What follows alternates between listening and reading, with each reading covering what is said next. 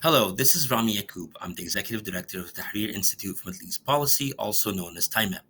Today, I'm joined by TIMEP's non-resident fellow, Chaima Bouhlel, who is based in Tunisia.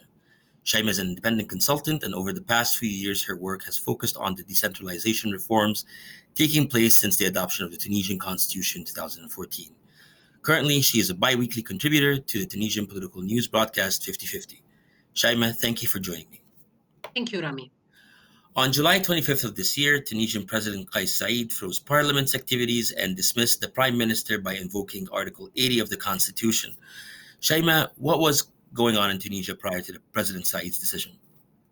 Tunisia was preparing to celebrate the passing of a decade since the 17th of December, the symbolic date on which the revolution started and the 14th of January, the date on which Ben Ali was ousted. It was also preparing to celebrate seven years since the promulgation of the Constitution and heading towards the completion of two years of the second mandate of a democratically elected parliament and president. But Tunisia was also dealing with a global pandemic poorly.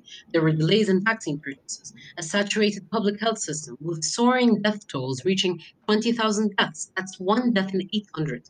It was equally hitting rock bottom economically and financially with soaring foreign debt and declining investment in development projects. Inflation was burning holes in every family pocket, and unemployment was burning the hopes for a decent living for many. There was also a government that was dubbed the worst in the history of the country in terms of policy performance, trust, and respect of humans. To give you an example, a 15 year old was stripped naked on the streets during a podcast, during a protest, and this was videotaped. Images of violence, both verbal, political, and physical, were also present in Parliament, and a parliament that seems to be even more disconnected from the concerns and needs of citizens, and continued to support the failure of the government just to sustain a bras de fer with the president, who's elected without any formal political organization, and who seemed to himself be promising a large pool of electors that this form of politics is to be wished goodbye. No more political parties as they have failed to respond to people's needs and to change the reality on the ground. So, what has Saied's invocation of Article 80 meant in practice? In the Constitution, Article 80 describes a state of exception in the case of imminent threat that risks the state, its security, and its independence, which hinders the normal functioning of state structures. Article 80 gives the president the power to take the necessary measures to fight the mentioned threat for the purpose of restoring the normal functioning of the state. This gives a lot of power under the president, but this has to happen with the collab- collaboration of the parliament and the government.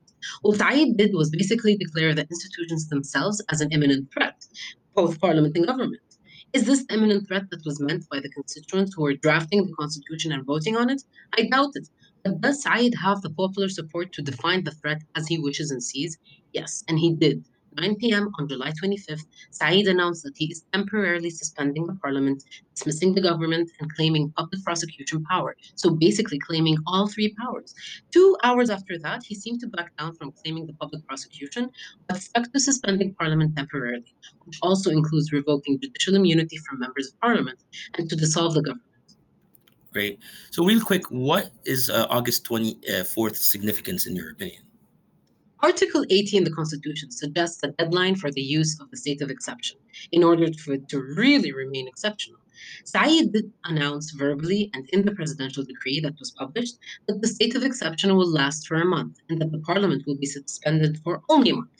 But he also mentions that he can renew the time period. With the absence of a constitutional court, no one can set a limit for this uh, state of exception but Saied himself, who we must remind the, the, those who are listening to us, he's a constitutional law professor. So if he sets that limit for himself, it suggests that he is sticking to the Constitution. If he doesn't, it suggests that he will forever cross it and perhaps suggest a new uh, temporary constitution.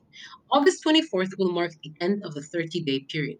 What Saied decides on that date and what legal basis he uses will suggest the future political outcomes. It's important to note that technically the parliament is on its annual vacation and its ordinary session resumes in October. This means that Saied can easily push the suspension for another month without doing any procedural constitutional harm. But what evidence is there that a parliament not the parliament, will go back to functioning. And at what political cost would that be to Saied, who is, despite his clean political history and popular support, he is a political player after all. Yeah, it's certainly a, a very um, intense issue. All eyes are in Tunisia for the uh, you know for this upcoming date of uh, August 24th. Um, Chaima, thank you so much for joining me, and we're all going to be watching it, uh, what's happening, and uh, keep up the great work. Thank you so much. Thank you, Ram. Thank you.